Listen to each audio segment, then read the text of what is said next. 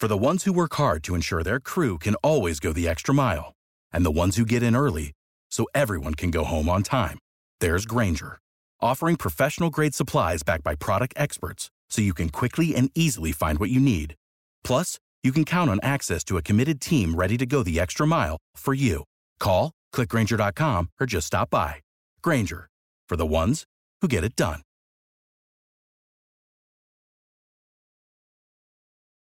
Welcome back to Believe in Softball. I'm your host, Jenna Becerra, and this episode is a bit unusual. There's really no blueprint for this, you know, on a global scale, let alone for softball and my time here with you today.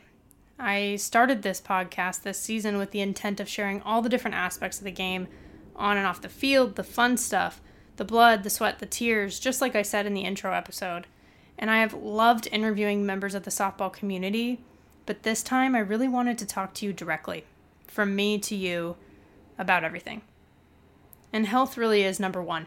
We need to take care of ourselves, we need to take care of each other, but that doesn't make this time in softball any easier in our world. And as I get into all of it, I also wanted to share the moment that I just keep thinking about through all of this. It's interesting what you remember and what pops into your head when you're living through something big and drastic like this. But the moment is from the St. Pete Clearwater Elite Invitational. It was a night game between Washington and South Carolina, and the lights went out. In the middle of a play, in the middle of a game, a ball was hit to the shortstop. As it was bouncing, the lights just went straight out. Now she finished the play. She got the force at second. She kept going. Now the lights have really gone out on the 2020 softball season. But we as a softball community are still here, and this is my first step to keep going. In terms of an agenda today, you know, it's really been just an absolute roller coaster. The news is updating every hour, it seems like, and there are a lot of things that still need to be worked out. So I'm really looking at where we can go from here. So today, I want to focus on the opportunities for us that we have in a time when it might be hard for us to see any opportunities. And of course, I want to honor the 2020 season. It was only five weeks long, but it's crazy what we can fit into just over one month. You know, the different pieces, the moments, the themes that emerged that we're now going to build on. So, quickly, reminder that Believe in Softball is available on your go to places to get your podcasts iTunes, Spotify, Google Play, Stitcher, Luminary, TuneIn, also Believe.com. And always, always hit me up on Twitter at JennaBecerra01 with absolutely anything. Let me provide some context. Pretty much everybody knows this already, but I do want to be super clear because it's very surreal and sometimes you need to say it out loud to believe it. So, most, if not all, sports have been canceled or postponed indefinitely at this point. From the professional world with the NBA, for example, to the big one for us, which is the NCAA cancellations of remaining championships this year, followed by the conferences canceling sports for the remainder of the school year as well. So the bottom line is that college softball is done in March. And professional leagues like the NPF are postponed indefinitely, and the Olympics are now seriously at stake. And it sucks. For softball and beyond, just across the board. You know, I saw some things on Twitter of people saying that sports aren't that important. You know, we can survive without entertainment for a while. Maybe try go reading a book. Man, it's just a bad take. Sports bring people together, especially in the hard times. So to be faced with another challenge and not have that outlet is just another way in which this entire situation is completely unprecedented. And to, to me, it's exactly why we need outlets like this and anything else to get us through. With that being said, I think there are so many opportunities that we actually have as a softball community through all of this right now. We used to have in college, my teammates and I, a so what mentality. We used to use that basically as an excuse eliminator. So, for example, oh, it's raining, so what? Didn't get enough sleep last night, so what? Now I'm starting to think, oh, no college softball season, so what? let's do what we can still. I don't want to just be drowning our sorrows away. And if I'm being honest, I have had a little bit of wine to try to deal with this. But let's keep going. Let's take a breath. I think we should let ourselves feel and process this, but then get back at it. You know, we talk about technology. There's plenty of re- ways that it's not exactly used for good these days, but I think we have an opportunity to use it for good. And, and that's beyond softball, really, too. I mean, Zoom, for example, tool that provides virtual meeting capabilities. I actually use it for some of these episodes. They granted free access for K through 12 schools during this time. Awesome. Let's take that vibe and create content like virtual coaching sessions and webinars, which I'm starting to see actually. The package deal announced that they're going to be doing three classes a day, Monday through Friday, starting next week for six weeks. 90 total classes they're looking at. Only a dollar per class, and it's for all players and coaches, and it's actually taught by former players and coaches. Uh, amazing. Let's do more of that. Let's keep that that train rolling. I think we can also as players, let's say if you're a player who's not playing right now, but you will continue to be playing softball hopefully after this, watch film. Let's have more coach to player communication. Let's actually get good at just communicating with each other again. And the mental side of the game, read some sports psychology books, reflect. We've been given the gift of slowing down and that never comes during season or even really during a school year. So use it. And I think from the media side, which I'm thinking about now, I think there's an opportunity to bring creativity to our coverage. You know, we go into this season being so excited that there's going to be over 1,400 softball games put on by ESPN this year. Well, you know what? We're not going to get all of those. But let's still celebrate this season. Run back the highlights, build the stories further. They've been replaying some games on SEC Network. ESPN's been asking people on Twitter what games they want to see, and they've been telling us that they're working on creative programming. Awesome. Keep it up. You know, we want those replays of old games. And I actually did tweet this at, at ESPN and other major networks, but I think not only that, not just the old content, let's engage some of the players and the coaches who are in those games. Get their commentary. Almost like a bonus feature that we used to have back in the day on DVDs, you know, when actors would be commenting on everything happening in the movie and you could watch it listening to their commentary. Cool. You know, let's do something like that. It's a new layer of content on the old. And it, it might be tough to pay them to do something like that, but maybe this is just something we can do to come together as a community and for love of the game. And, and with that being said, too, let's dive into more softball history. Why don't we take a look at the World Series 20 years ago, or even just create content about the World Series 30 years ago. Even maybe if it was before everything was televised, maybe we can still put special features together to showcase everything.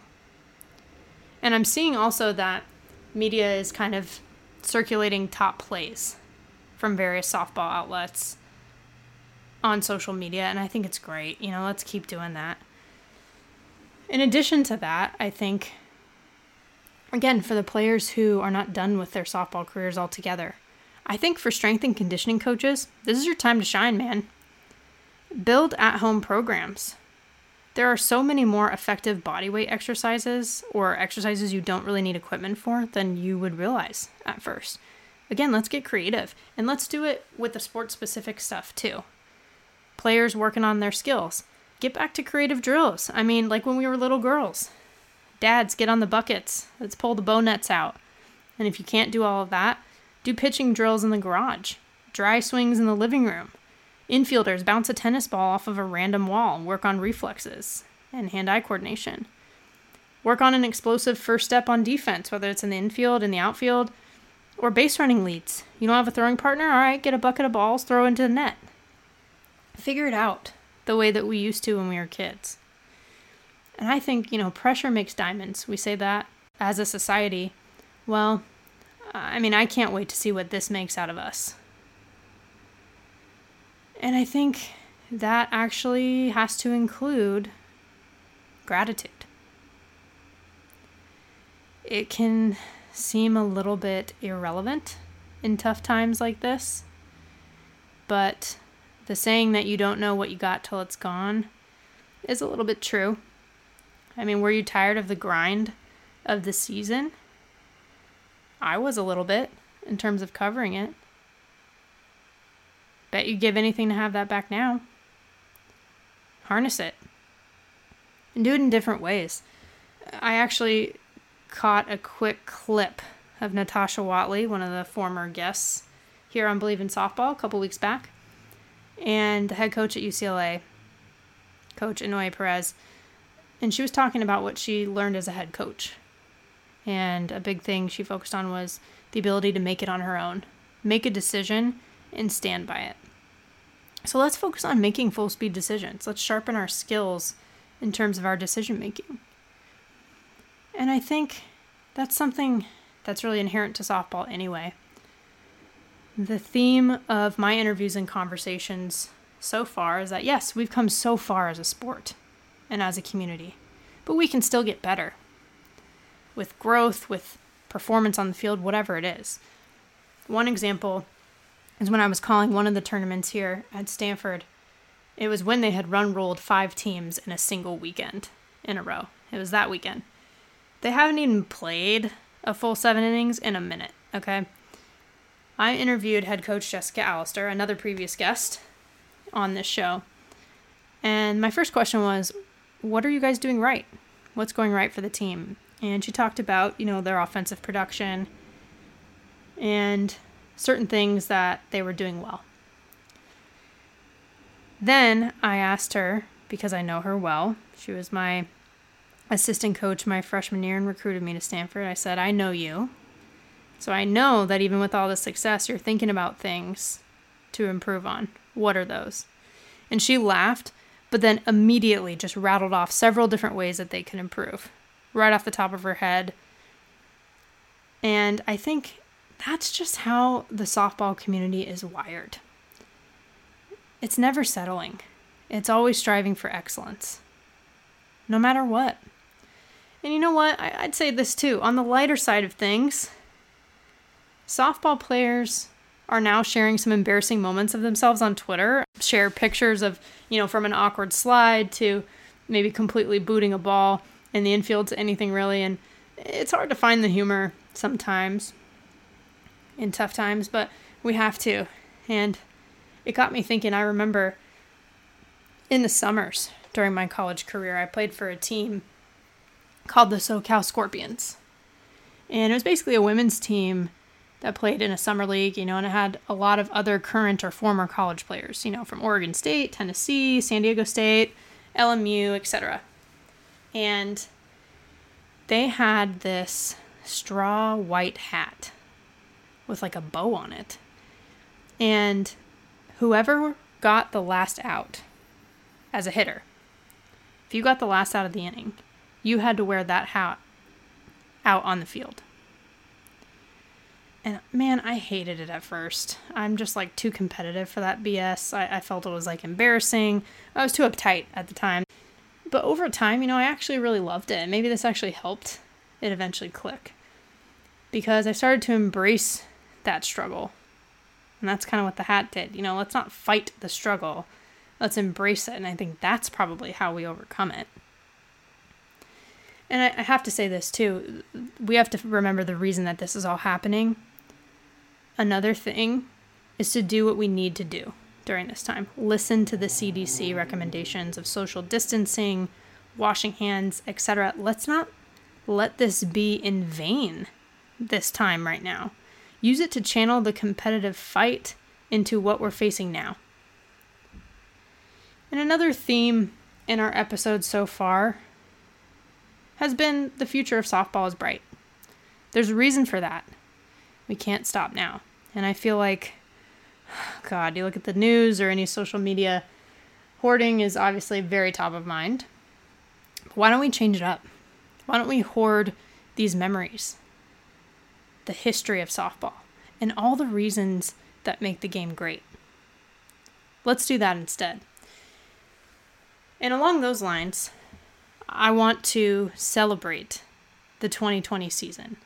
There are about a million different things that I could highlight, and I'll continue to, but there's eight that I'll mention right now. I feel like it's almost like a throwback to MySpace those days. I'm aging myself, but like a top eight on MySpace. So the first thing I gotta say this.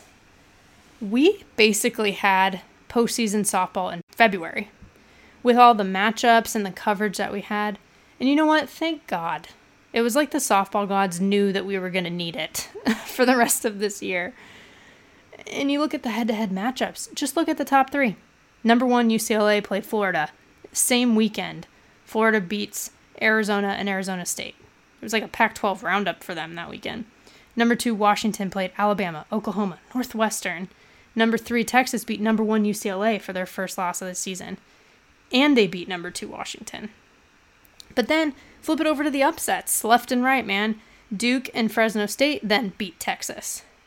LMU beat LSU, who was in the top five, a lot. And Michigan, also ranked. North Texas, Long Beach State, Wisconsin, they all beat Oklahoma. Iowa State, South Carolina, Liberty beat Michigan all in a single weekend, and it was their first three losses of the year. Baylor and Villanova beat Florida State. I mean, I like to say who beat who, not who lost to who.